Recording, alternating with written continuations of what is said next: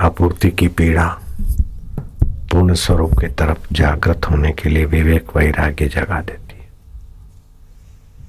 अनावश्यक और अशुद्ध संकल्पों का त्याग कर दो, शुद्ध संकल्प पूर्ति का सामर्थ्य आ जाएगा। आवश्यक संकल्प का सामर्थ्य हो, लेकिन उनका उपभोग ना करो।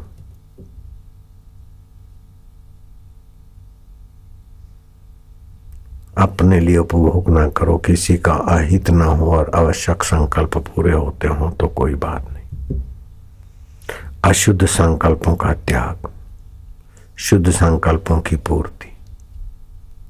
पूर्ति के सुख की आसक्ति ना रहे। निर्विकल्पता आ जाएगी। निर्विकल्पता में निर्विकल्पता में भगवतीय सामर्थ्य, ब्राह्मी स्थिति। राग और आसक्ति ही जन्म मरण का कारण। चंचलता जन्म मरण का कारण नहीं है। राग और आसक्ति। रागो लिंगम अबोधस्य। जितना जितना मूर्ता होती उतना उतना राग दृढ़ होता है।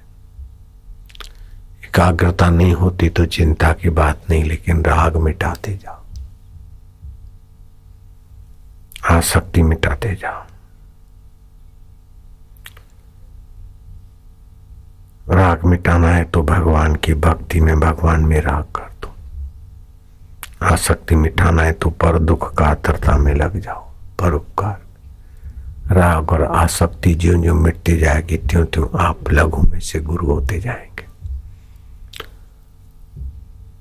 पार्श्वी वृत्तियों से मानव मानव से महामानव और महामानव से महेश्वर पद में जागृति हो जाएगी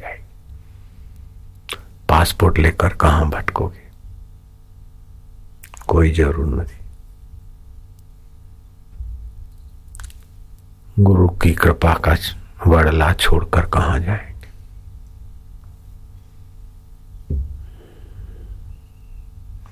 चंचलता इतनी दोषी नहीं जितना राग और द्वेष जो दोषी है।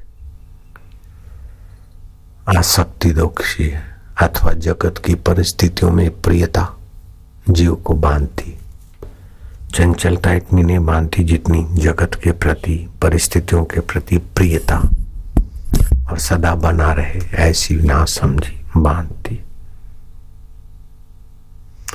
राग और प्रियता हटने से व्यवहार शुद्ध, सात्विक, आदर्श पुरुष का व्यवहार हो। राग और प्रियता और आसक्ति के कारण ही योग्य व्यक्ति भी अयोग्य कर्म, अयोग्य निर्णय और अयोग्य परिस्थितियों में जा गिरता है। राग और आसक्ति मिटते ही अयोग्य व्यक्ति भी सुयोग्यों का पूजन्य हो जाता है।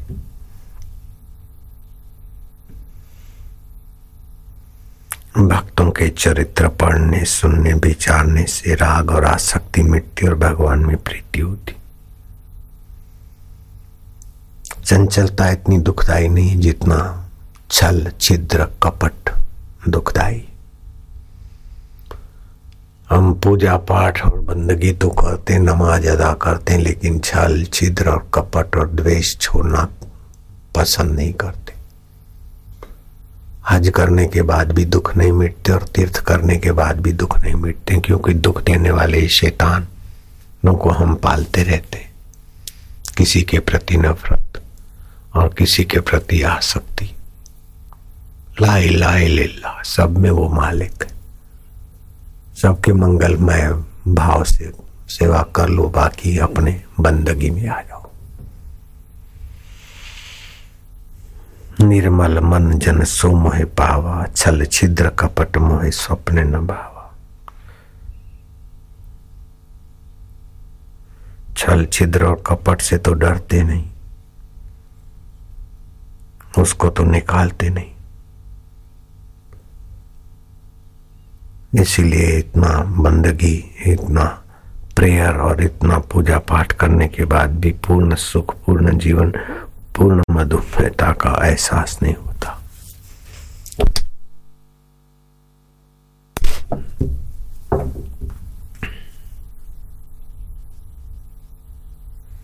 मन को स्थिर करने के कई उपाय।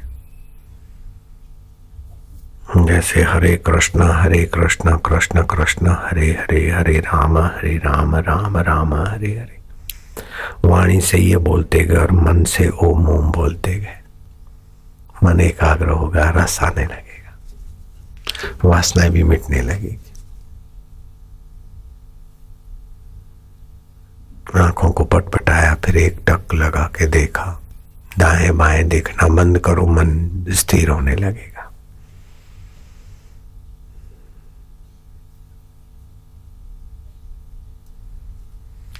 मन ही मन कीर्तन करो, वाणी से नहीं, कंठ से भी नहीं, मन ही मन कीर्तन करो, मन एकाग्र होने लगेगा।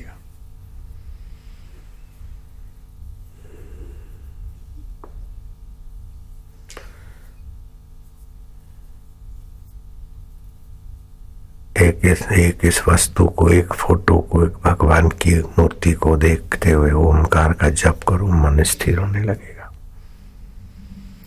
वासना का क्षय होने लगेगा। प्राणायाम करने में भी मन की मलिनता दूर करने की आंशिक योग्यताएँ है। विचार से भी मन की चंचलता मिटती है कि क्या मिलेगा, क्या ले जाएँगे, आखिर कब तक? ऐसा हो गया, ऐसा हो गया, फिर क्या?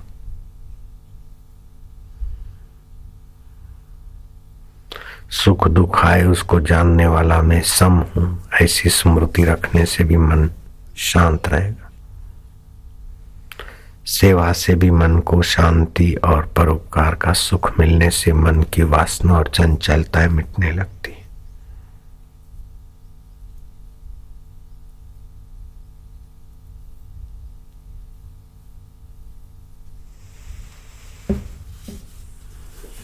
फिर से कहता हूँ कि मन की चंचलता इतनी दोषी नहीं जितनी मन की वासना, छल, छिद्र और कपट दोषी है। हम नहीं चाहे तब तक ये निकल नहीं सकता। हम उसको पूछते रहे तो लाख उपाय करें, दुखों का अंत नहीं होगा। और इन लुच्चों को खार के फेंके तो परम सुख, परम आनंद, परम वैभव, अपना आत्म सुख आत्म संतोष आत्म तृप्ति प्रकट हो जाएगी। फिर रहने को घर नहीं, पहनने को कपड़ा नहीं और खाने को व्यंजन नहीं। भिक्षा मांग कर एक हाथ से टुकड़ा तोड़ तोड़ के खाते, फिर भी परम सुखी रह सकते। जिनके पास गाड़ियाँ हैं, मोटरें हैं, ना अस्सी अस्सी हज़ार आदमी काम करने वाले। वे भी लोग दुखी हैं, अनिद्रा। छ छ लाख आदमी काम करते। लाख लाख करोड़ हैं जिनके पास। ऐसे आदमी भी बेचारे दुखी हैं, नींद नहीं आती रात को। वासना से दुख बढ़ता है। चल छिद्र, कपट, लोभ, मोह, अहंकार से दुख बढ़ता है। इन बदमाशों से दोस्ती ना करो। इनको पोषण ना दो। काय को झूठ करना काय को कपट करना काय को निगुरे लोगों की बातों में आना નિગુરો આપી આપીને શું આપશે એને ભગવાન મળી ગયા છે એને શાંતિ મળી જાય ને અમને આપશે સુખ निगुरा आदमी क्या सुखी हो गया कि उसकी बातों में आए भगेड़ो क्या सुखी हो गया कि हम भी भागे इस प्रकार विवेक से भी मन शांत स्थिर होता है योग वशिष्ठ महारामायण को पढ़ते पढ़ते शांत होने से भी मन में दिव्य भाव आते। सेवक लोग अपने अपनी सेवा में तत्पर होते हैं तो उनका आत्म संतोष उन्हें कीर्तन, भजन, ध्यान कर सुख पुण्याय दे देता है। धन भागी है वे लोग जो गुरुद्वार पर तन से, मन से, भाव से, धन से कुछ न कुछ सेवा करके मानव और ईश्वर के बीच सेतु बन जाते। जो गुरुद्वार की सेवा खोज लेते हैं, वो अपनी सात पीढ़ियाँ तार लेते हैं।